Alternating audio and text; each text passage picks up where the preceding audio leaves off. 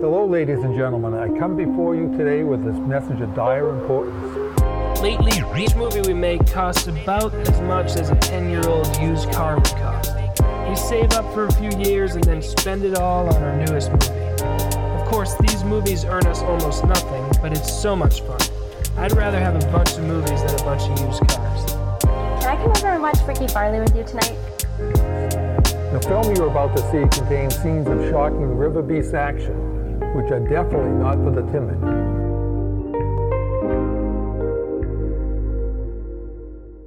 Welcome back to Don't Let the Moterncast Get You, a podcast dedicated to the films of Charles Roxburgh and Matt Farley. I'm here with my friends Calvin, Matthew, and Stephen, as always, and today we're talking about adventures in Cruben Country. How are we doing today, everyone? Excellent. For a second, I was sure you were going to say Adventures in Babysitting, and I was like, I watched the wrong movie. Do you know what? I, it's probably about the same. I've never seen it, but I can assume yeah, I've never seen Matt. Farley Matt, is probably a huge fan. Matt, have you seen Adventures in Babysitting? You've seen my movies. I, I have not. I've not seen Adventures in Babysitting. It's a All right, blind we'll side. we'll schedule that for some point. Yeah, we didn't do our homework this week. So this is the second film from the the, the gang at Motern Motern Media, and mm-hmm. it's it's fun. Last week we had the Paperboy, or last week, last episode we had the Paperboy as a very small college project, very much to two gentlemen in film school just making things on campus. And this is how many years later is this? This is 2002, so it would have been This is three years later, I think. Three years later, I think they're out of college at this point, and uh, we're out in the wild world of Thomasville, and we are we're, we're musical mayors. yeah.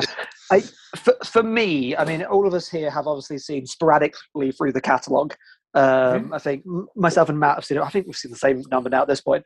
Um, but for me, having seen a lot of the rest of these movies, this seems like the first proper one of those movies to me. This feels like Paperboy had elements of like Yep. the dialogue and like world building thing, and this is just like at home, comfy vibes. This is those movies that I like from them, and this is the first one of those, and I'm in for a treat. And I had a great time. I loved it. All right, Farley so certainly asked us not to do the the last one, so I think this Yeah. was the foundational one he wished we started with. Yeah, It's that makes sense. I was so surprised coming from Paperboy how just how well formed and how well realized everything is Hmm. already in, in this second feature. You know, a couple of years later, as Stephen said, it feels very similar to you know the, the work they're going to go on to do with River Beast and Freaky Farley later down the line, and this feels very much like their first sort of manifesto of their style. Mm. And it's the first one with McGee. Yes. Yeah. course, who yeah, legendary. Feels the show straight away. Like he is so good. I, lo- I love that they have like the knowledge to. I mean, he's going to be like the clandestine villain in the movie, but they have the foresight to. Let's just let him Kevin McGee for a while first. Let's just let him be normal in the conversation and just Mhm. steal that scene. And he's just wonderful. And then later he goes to like full villain Kevin McGee because he is just the greatest. Oh, I love him so much. I've been uh, thinking about too. It's uh, also like a foundation for the things they would be interested in, uh, which uh, Matt Farley, a lot of walking. Um, Yeah. yeah, A lot of, a lot uh, of this, a lot of this film is just like how much of this is a fi- how much of this is scripted and how much of this is just improvisational hangout.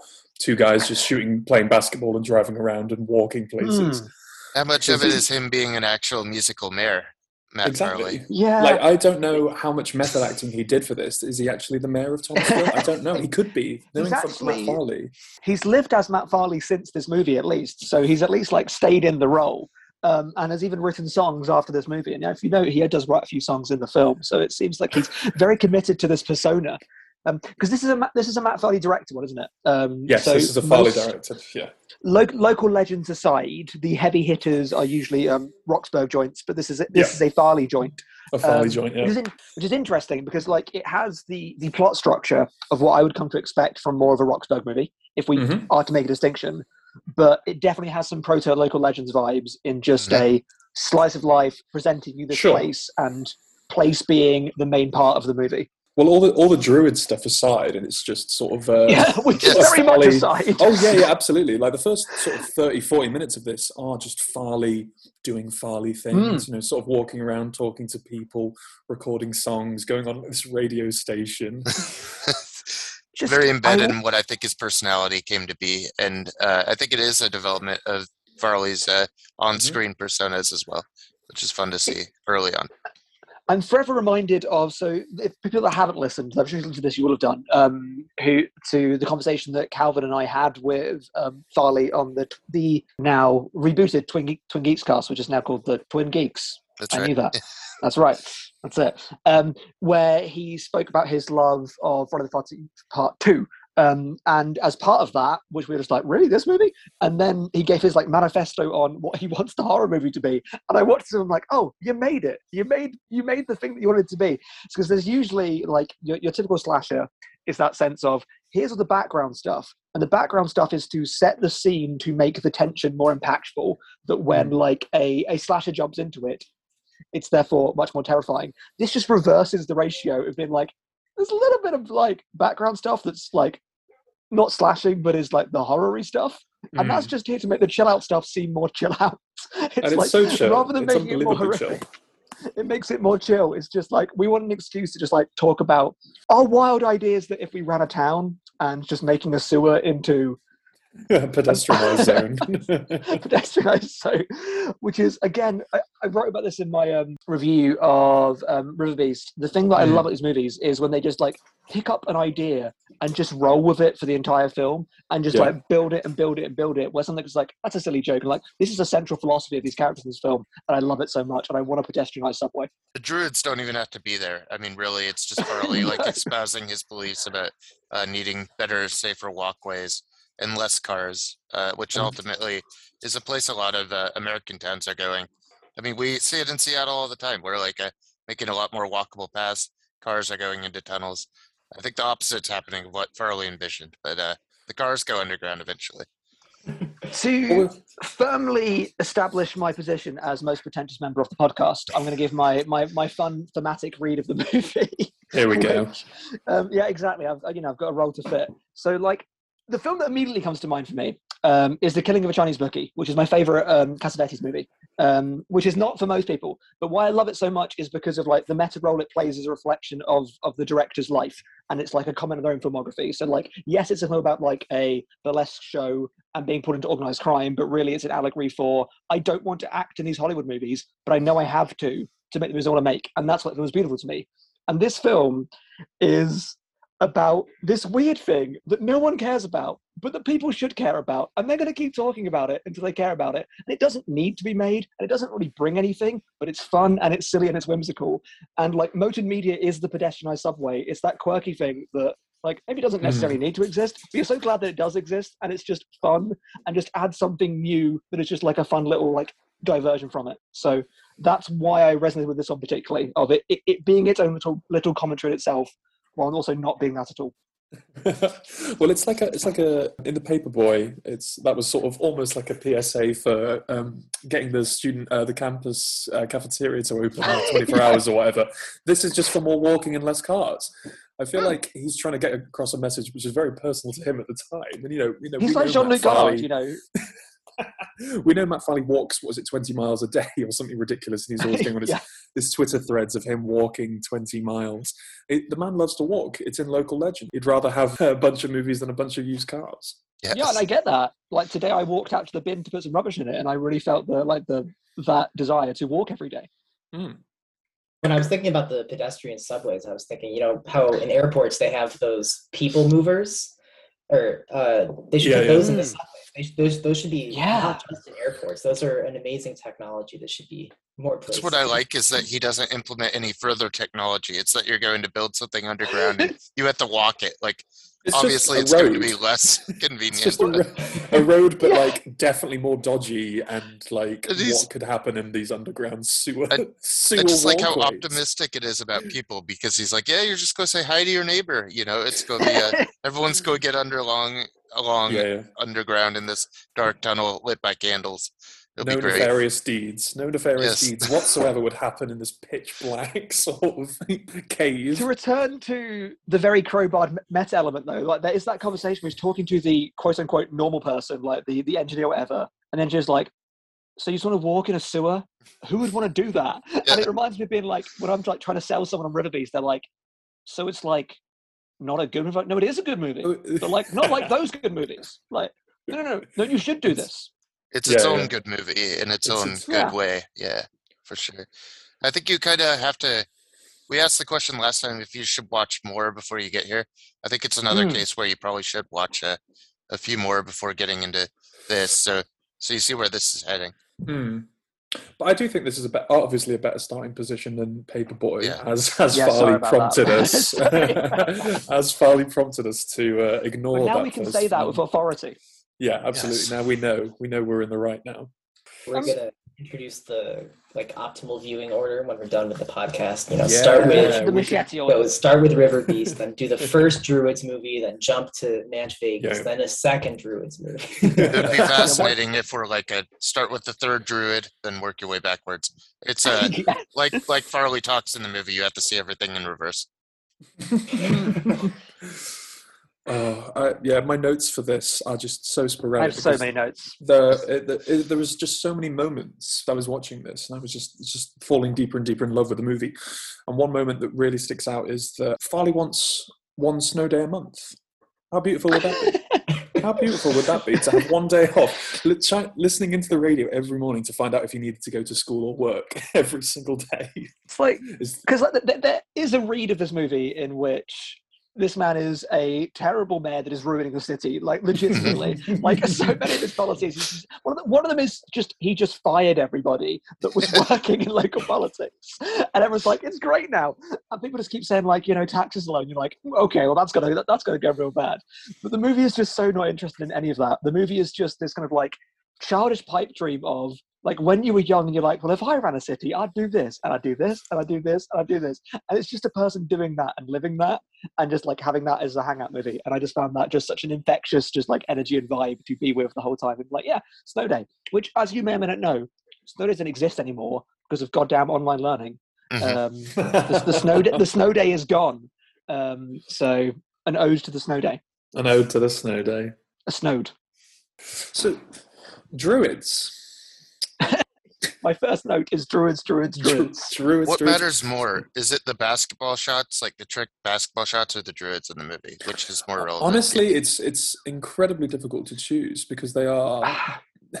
you know, the basketball. mon- the Chaotic, basket- I would like, say. basket basketball montage of them just you know, not acting but just playing basketball. You know, really just That sort seems of tr- incredible. That's a really trying their incredible best scene. to get some decent three pointers in. And the Druids are pathetic. Like the first one's eaten with a deck of The cards. that that is one of the moments where I was sort of like I clocked in and was like, "This is great. This is a great, I, like, huge belly laugh from me." Because he's going to someone's someone's house, um, but yeah, he's got a deck of cards on him because he wants to go play to a bridge tournament. Yes, The- yeah, yeah, the yes. And he person's husband like, has we don't do don't- that here. They don't do that, and their husband's been dead for twenty years. A druid pops out of nowhere and he flings the cards at this druid in this like genuinely well sort of choreographed and well presented action sequence. And then the druid sort of disappears again for another know, fifteen minutes while they amble around the woods. Oh yeah, because the, the thing I keep going back to is like it, it links back to what, what Calvin was saying, like last episode, of like a different way of talking about film that is not so like prescriptive. Um, because like you look at so much of the filmmaking here, and I don't want to say limiting, but the only thing that's limiting it is technology. Like there are so many bits where it's like that's a really nicely framed shot. There's a bit when they're looking over the entire town where they're sat on top of the rock, and it just looks lovely. And the Yeah. basketball sequences are really nice, and the music behind it is is is phenomenal. It reminds me of stuff in like Minding the Gap, for example. There's just these moments of just living in a moment with some characters that feels mm-hmm. actually transportive and really powerful. I'm like, if this was just a better quality camera, this would be just like art house cinema and ex- Sure. accepted as so by everybody. It's like the filmmaking is very, very good. The technology is, is crap. The filmmaking is very, very good. And it's all very incidental as well. There's a, there's a really, really Hmm. beautiful sequence in the forest where they have this beautiful sort of pasture and the, the natural lighting that's coming through the trees looks so sort of planned out and methodical, but it's obviously just, you know, Matt's just slung up a camera over there and he's going to walk towards it in a minute. there are quite a few like moments of like genuine framing here where I think that Mm. Matt gets actual shots like of, of merit and like interesting quality and where he's uh, positioned people and things in places. And uh, I, I'd agree. I don't think it would help even to get a better camera. I think it might uh, it might deter me if they had like all the tech to Yeah. make the druids look really cool or something. I mean, just throw Oh, a robe on some The guys. druids look good. amazing. I, I love that aesthetic of the druids. Like to use references that we all know, they're like uh, the Dark Souls three people, um, like just just just just robed individuals that just like shamble around. I love them so much. Just sort of Stephen, hunched we don't know over. Dark Souls 3. yes, we do. it's just a you thing. Um, yeah, just these. This is also a Go very post Blair Witch movie. Um, Mm, Oh, interesting. it's interesting very take. much Go on. it's very much existing in like the visual language established by Blair Witch, but just like taking the piss out of it. Of just Yes. like the stripped down rudimentary horror in quotes. I actually did give quotes there for those that cannot see me. Um, and especially when they go into like the building and the shots around reminded me of like that ending scene of Blair Witch. Spoilers for Blair Witch, I guess, Mm. where they're just like walking around that thing. And it, it- again, I know that there are different opinions here on Blair Witch Project. I love it. I know that many people Mm. here, some really hate it, um, and that's fine. But it is that reminder of like the long tail that movie had on like Sure. horror filmmaking, wider filmmaking. I do feel this is very much inflected by that, and just Mhm. like hanging out in woods vibes. Um, Woods and Good. finding Which is great. a sort of hermit who plays the harmonica, just like Oh, Blair yeah. Love him so know. much. Take cover, gentlemen, and then he dives onto the floor in this wonderful sequence. Blair Witch was stuff in also like that oh. first horror movie that like blew up at a festival. Like it blew up at Sundance and showed that horror could have a place in those festivals. I've always worried about these movies that uh, I know they they aren't often accepted or that they stop submitting to festivals, but I just from think if I found something like this, like in my like festival in the woods in North Bend out here, I'd be so delighted that I got to experience this with the community. So Mm. I, I hope they eventually do find their way. Uh, we gotta uh, petition places to play them. yeah and like the, the right location to hit the right audience like this this thing would be really powerful and really awesome it's it's, it's about finding the right people to to show your art Mm. to and i think in the right the right kind of festival is going to great um and it'd be really annoying though because in the wrong kind of more like conventional thing just the amount of like Yes. snooty dismissiveness that It would be would laughed just out. so, It'd be laughed out the so house, soul yeah. crushing Mm, exactly. You need a genre festival truly to to get in. I think I think it needs to be like Yeah. a vanguard horror Mm. kind of festival. Can we talk about the setting? Because obviously this is just like the same town that becomes the town in, in, in all of them, like realistically. Um, like we even start to like recognize and remember places. And again, the thing that I love so much in, in River Beast, like when I first watched it, is like the cohesive sense of a world. It impressed me every time that I'm watching a film set in ostensibly the same place, but each movie manages to create its own little universe with compellingly little kind of like wonderful abstractions in it with all these like little touches. I, I the world building for the, the what I put down my notes. Um, I was, I've been trying so hard to work out why I like the dialogue and the writing so much, and I find it actually hard to kind of like articulate what is Sure. good about it. So I came up with this. So I've put like again, I love the writing. It's like it's wonderfully verbose. I love the verbosity of it. Um, but I like that the verbosity is matched with like it's just observational. Um, so my word I've used to describe it, my phrase I'm saying prosaic surrealism is I think why I like it. It's Here we so go. Banal and ordinary, yet so completely quirky and strange that Sure. it doesn't become annoyingly quirky, and it is still grounded. Just these like just strange because like there are bits that in a worse film is just Matt Farley just explaining stuff to you or to passive characters and like on the edge of mansplaining things to passive characters. But because there's that whimsy to it, and because it's like grounded in the prosaic, it is entertaining every time and charming and childlike every time in a way that I adore. I don't remember if it was an interview or an extra or a commentary or something, but uh, it was Roxburgh and Farley referred to their uh, dialogue style is grammar exploitation. I love that. So good. I love that. Very good. Like It's a really like good there, term. there are too many words in the English language, and they just aren't used in films. So they decided they're Mm. going to put them in their films. That makes that makes so much sense, and like that's a Yeah. lens you can definitely view all these films through because there's so many sort of like elements that are brought up, and you think, what, how how do they even formalize this idea on you know scripting? Prosaic uh, grammar exploitation seems like a good place to go. I I do like how people talk in the movies. Like they, they don't talk like ordinary people. It's not even in a Lynchian way. It's a No, No, it's very much like like you're in a circle of friends and you get used to how they're talking in the movies.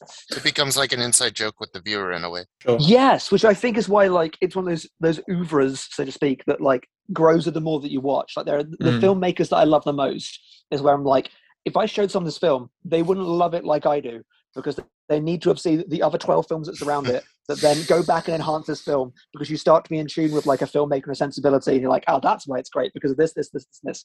And that's what I want out of cinema at its best. there's very low probability that you watch all these movies and you wouldn't come away with a positive takeaway eventually. I don't think it's ironic at all. Mm. Um, No. Like you're saying, I think there's intention and I think there's enough earnestness, but never like on the cusp of preciousness either. Like it's not a precious indie movie or something. It No. uh, it it doesn't annoy you. I mean, it, I don't think it would annoy someone. So I, I feel pretty safe recommending like the whole lot of the films, and that's why we're doing a podcast on each of them. Well, I think all of them inherently like convey the theme of the creative urge of just like the wants to create as an artistic pursuit, um, as opposed to just like doing it as a financial pursuit.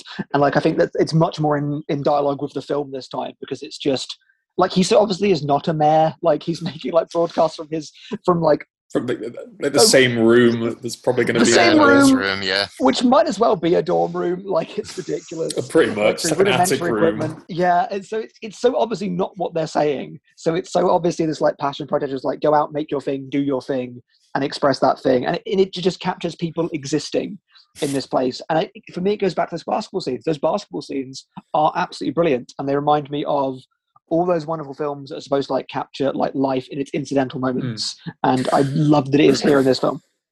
and all the walking montages as well. It's just you know set to Mm. set to you know the soundtrack of music, and it's just shots just stay on Farley crossing a road, and I then could it'll have had more cut of to another road. Oh, absolutely! I could watch a decent Like- sequence of those peppered throughout. I just watch Like- his uh, 20 mile walk each day. I mean, come on.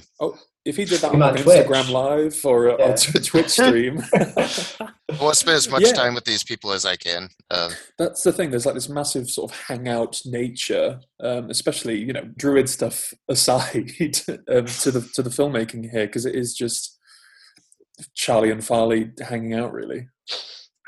I did note down a line actually for the first Kevin McGee thing that actually I was annoyed I didn't mention this earlier.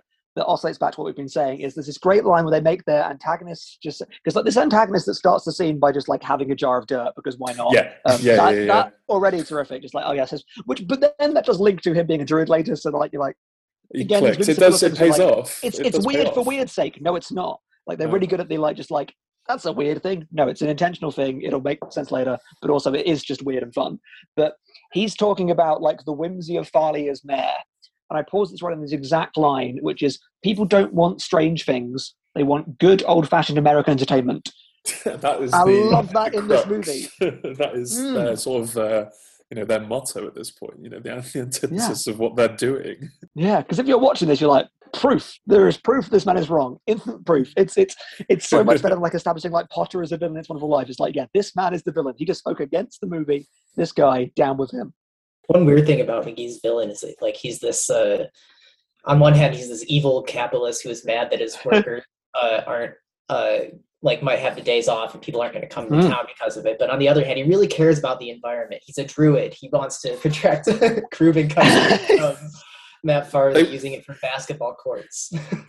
They worship the dirt. They are worshipping the dirt. Fantastic. Yeah, I think we need to directly address that the core conflict of this movie is that Matt Farley, for no real reason, wants to turn a large stretch of like rural land, like more more than that, into just a into enormous recreational facilities is the direct quote, mm-hmm. which leads to this wonderful quote that I wrote down because McGee is uncomfortable with this, doesn't like it, and he goes, "Have you ever been to Canada? I haven't either, but I'm pretty sure that, with the exception of Toronto, Vancouver, maybe Montreal, the whole place is nothing but trees and wildlife. There are plenty of trees out there, not enough enormous recreational facilities, though. it's also my favorite part of the movie. That's fantastic. It's so good. He's Love right. bit. He's not wrong. You know? no, it is true. Yeah, there are a lot So, of yeah, that- trees. So yeah, that is the um, you know that's where the druids come into play in terms of trying to stop um, Matt and his ass- assistant Charlie from sorting this um, recreational centre out. And there are some like genuinely quite engaging action sequences towards the end. Um, there's a really great bit which is straight out of sort of like a Looney Tunes cartoon where he hits him with on the head with a frying pan that he's got because they're Yes. they're, they're traveling around. Huge Heavily telegraphed frying pan. Absolutely. So we all like this movie. I think I think I- we're all agreeing. It's, Yeah, it's good. absolutely. I mean, it's great. They made a movie which is basically about like a libertarian mayor that wants to like pave over the environment, and for some reason, I love it. Like, I'm just like, I'm so impressed by this. it's so pro people and i think it does have like that optimism though that it is uh I mean, it, it wouldn't gross you out. It's not like libertarian in a gross way. I mean, it's funny. No. yeah, it, it, it's so clearly he doesn't believe what he is saying, exactly. nor should he be listened to. It's it's just whimsy, and it's like a fight to protect whimsy. Um, and then occasionally they juxtapose it with people, and it's just funny to have just like the, the, the straight man there being like, "So what?" And you're like, "No, it's great. We do this." Is- and then you've got these incidental shots of just of just wonder. the movies remind me of like growing up in like a small cul-de-sac and just like going and hanging out with your friends that everything was directed around your friends and what you guys wanted to do um, Mm. it reminds me of like going and hanging out and just like having those endless summer days like they just kind of embody that that spirit of like youthful creativity and like wanting to go create something with you know just your friends Well, I think that's what Charlie and Farley's whole attitudes toward filmmaking is. Is they they sort of Every make time you these say that, Jack, every time you say that as as a rhyme because it does rhyme, I just think Charlie and of Farley. Muppets Christmas Carol. I've told you, I have told Marley you song. that I will write a, With Charlie and parody jingle. I will write a parody jingle at some point. We're Marley and Marley. But it's very much they make films for themselves and you know for Mm. their friends and for their local community. And if other people watch and enjoy it, then that's a bonus. It doesn't feel like that's their main priority. It is very much like this is what we're doing, and you know it's fun to make movies. we also had a field report from uh, our friend matt here who uh, went and experienced some of the community involvement i'd really like to get into that Yeah, uh, so I saw Matt Farley perform live last Saturday on New Year's Day. It's the Modern Ganza. Uh, so I'll give you a brief geography lesson uh, first. So I'm a bit north of Boston, and uh, Farley lives around half an hour east of me. But We're doxing Farley. There you go. well, I mean, he puts his phone number on all his movies. I think he puts his residence everywhere too. I think I don't think we can dox him. he's doxed himself and he's now he's undoxable yes Uh, but uh, so he had a venue where near where he lives, but there were new mask mandates in Massachusetts that just came out, so he couldn't perform without a mask, and he didn't want to sing for four hours without a mask. So he looked in other states nearby, found a venue in the middle of the woods in New Hampshire, like, perfect near, near the With druids. I didn't see any druids. I was looking out for them. You Uh, wouldn't though. You wouldn't. That's true. He drives all the way up there, probably like around an hour. I go around an hour up there, and the rest of the audience, they're all students at Emerson College in Boston, and they drive like an hour and a half up to the woods So every, uh, everybody's driving a long distance to go to this uh, one American Legion in the middle of the woods, and we go up It's, to it's, the ladies' point, auxiliary room. were you just like, have I joined a cult? Have am, am I at the point now where I have joined a cult? I'm getting cult vibes. for a minute, I, I just thought I put in the directions wrong. Like, just like, where the hell am I going? I pull off the side of the road, check the email again. no, it was the right place. We got there. so Uh. there was four hours of performing yeah, four hours of performing. Yeah, I guess we For- for how many people? performance. For myself, and I think there were six students from Emerson. amazing Beautiful. That is what Farley's all about. You know, yeah, Yeah, play, it's just like the, the people. lo- the comedy show in Millhouse's basement and Local Legends, or when he's uh, showing his 100%. Boy short film at the auditorium. well you got So- some so how- time with them also and you got to talk with everyone that sounds yeah, fun yeah, it's a great show. The, the students there are all filmmakers. there are or some of them are. They just made a film of their own, uh, and they showed it to Farley that same day. Farley's in it as a professor of wizardry or something. I, I, mean, I, Excellent. haven't seen the movies, I, I think I um, I saw this on Letterboxd recently, and I thought it was a new um, a new Farley feature. But that, that makes much more sense. That's great. That other group of people, those are huge Motern fans, and I know at least a few of them listen to this podcast. So if we're ever wrong, like they will know and they will scoff and they will think, "Who are these?" There are Amazing. fives of us. Fives of us. as long as we have the same audience as farley does on that stage then i feel comfortable continuing the show Mm. Absolutely, Mm. hundred percent. Yeah, Six Farley wasn't the only one performing. I should mention that Chris Pete Peterson was there. Uh, which is one of his like bandmates right he does a lot of the music with you know, he's in the toilet bowl cleaners. yeah love his band names as always Oh, of course. I'm glad you got to go, Matt, and thank you for your uh, field report there. Uh, I hope you'll get to go hang out with Farley again. They have their extravaganza coming up. Yeah, they have another event coming up in May. I hope I'll be Hmm. able to make it out to that one. There's screening films and stuff there as well. We should also mention that Farley's just published a book That's right. um, Mm. ab- about everything he does, and um, it's called the Motern Motern Method, I believe. Motern Method, yeah. Available on Amazon. Uh, I definitely need to keep a, uh, pick up a copy myself sometime soon. Um, the Oh, and you snippets I've seen on Twitter look incredible. Yes. You can pre-order Metal Detector Maniac now as well, can't you? Um, like they Through Gold ship on the fifteenth, I think, Mhm. which is a time away from whenever this comes up. Um, so yeah, through through Gold Ninja, you can now pick up, which Jack has watched. Um, Metal Uh, Detector. Metal Detector Maniac. Yeah, I couldn't. I couldn't wait any longer. Um, and I- it's it's pretty fun. I, I can't wait till we get to it. I have a I have a, a screener waiting for me that I've been meaning to watch for ages and just like just haven't got round to because my own idiocy. Um, so I will do that very very soon. Uh, Get your but- review up in a couple weeks here or something. Yeah, it, we'll, we'll try Mm. and get it like linked around when people, you know, the movie comes out. I guess would, would, would make the most sense. And Heard She Got Married is on that as well, um, which I can say is a fabulous movie. Um, Really, really, really good. Um, I think the uh, the soundtrack to that is getting a vinyl release. I'm oh, awesome! I want. very very It's a, it's, a, it's a very good soundtrack. That song is, Mm. is is lovely, and it's probably my favorite original song yeah, yeah. in the movie I've seen this year. So I just want to take us back to just one thing. Apologies, I know this is structurally, um, you know, inappropriate of me. There's just like one scene in the movie where I had this thought, um, as I'm like to do, of being like, why do I like this but not other things? Like there are loads of movies that this could be in the same kind of like camp as where I'm like, I dislike those. So why do I? And I it's an exercise I like to do, being like, okay, why do I like it? So the scene I want to get back, get to is the car journey scene when they're um, driving to Cruben country, and it's just this very silly back and forth conversation, like exceptionally silly. Uh, they talk about. I wrote down lots of it because it amused me. And they just get caught up in this like boll weevil mythos for like five minutes, just like going back and forth about like ham- hamsters versus um, boll weevils, um, which is just really really funny. And I was like, I love this. This is great. And I wrote down that it reminded me of. I don't know if this will have much pull outside of the UK, but the TV show slash movie The Trip. Um, Mm, yeah, Michael To- Winterbottom, Steve Coogan, Rob Brydon. Yeah, yeah, yeah. I've seen it's it, just like yeah. just, just them talking and being funny. It reminded me of that. I'm like, but then when I was writing it down, I was like, oh, I love this like this riffing. And I was like, wait a minute.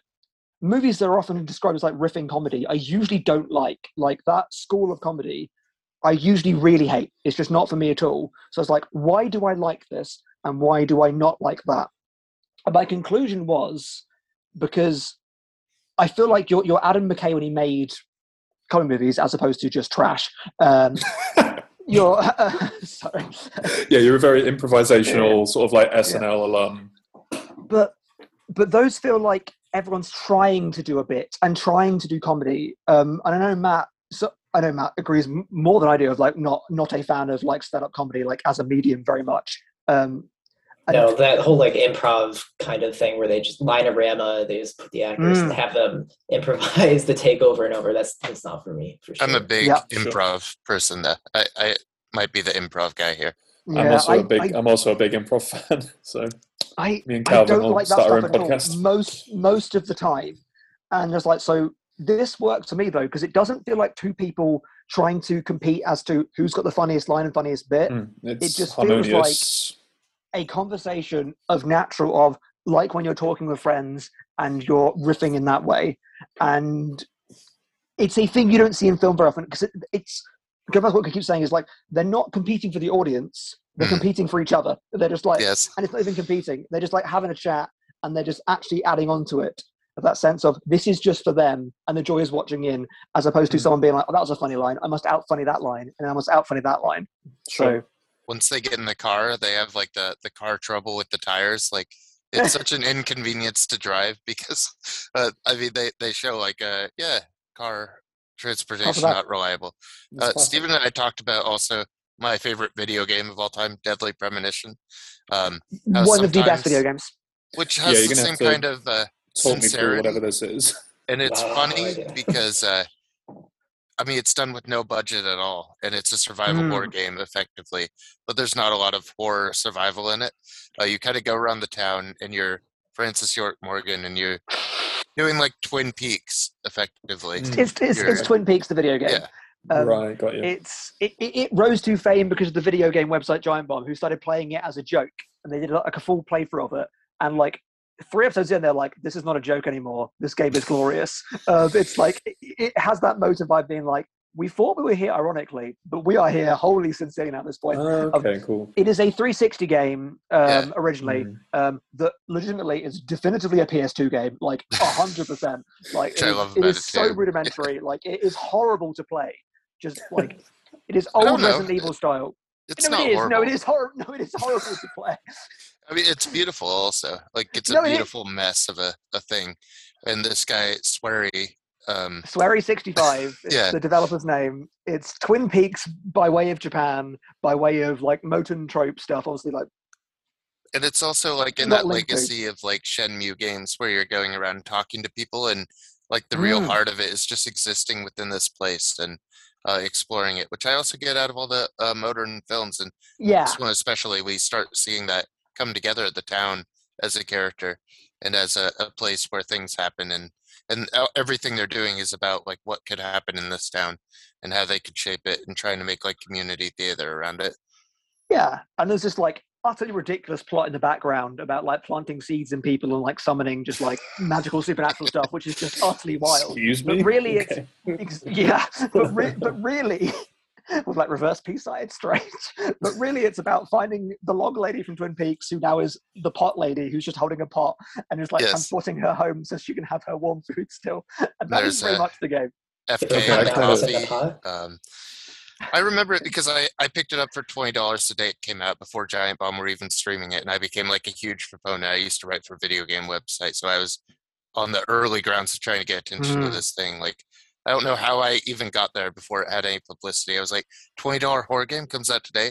I had to pick it up. Um, yeah, so I'm a huge fan of that. And uh, you also reminded me about it because like the drive, like uh, Francis York Morgan will talk to himself and will narrate ingeniously. That's like the the other thing in the game. It's like GTA, but there's nothing like there's no cops or there's nothing to like run over. You're just kind of talking to yourself and having Ah, like yeah, he does that Matt profound Farley conversations. He just starts to talk about vaguely about movies that he's seen and like go over kind of the plots of them and then just like talk about just like strange things that oscillate around them. and And, it's just the all way like that he speaks about it is just 80s so, B so moving. grade horror movies, right? Like it's always Yeah.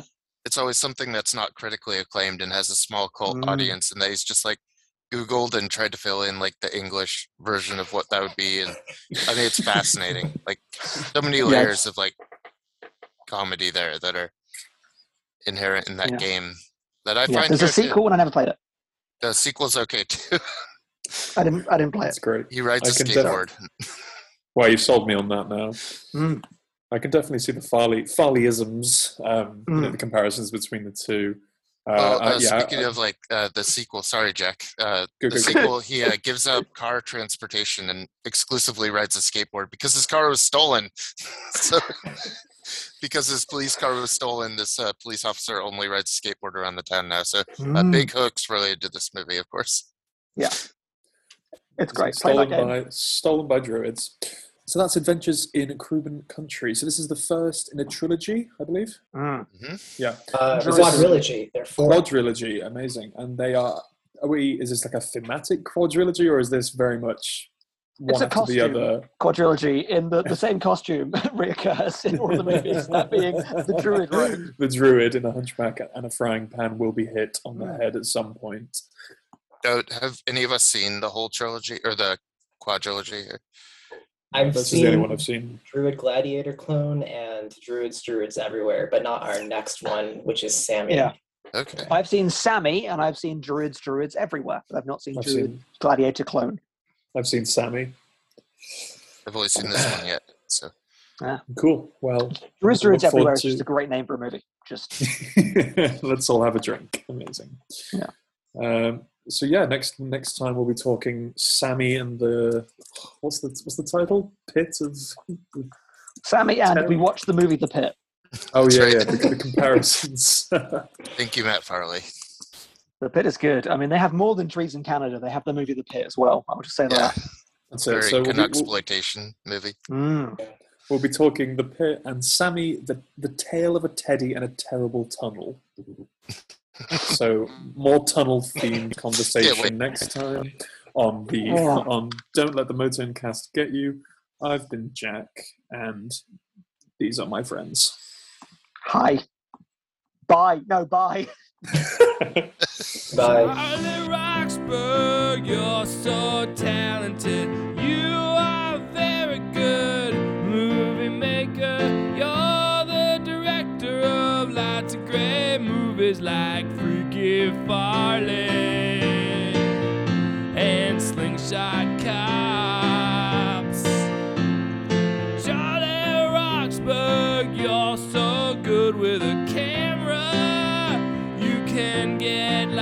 of shots done in one day. Yeah.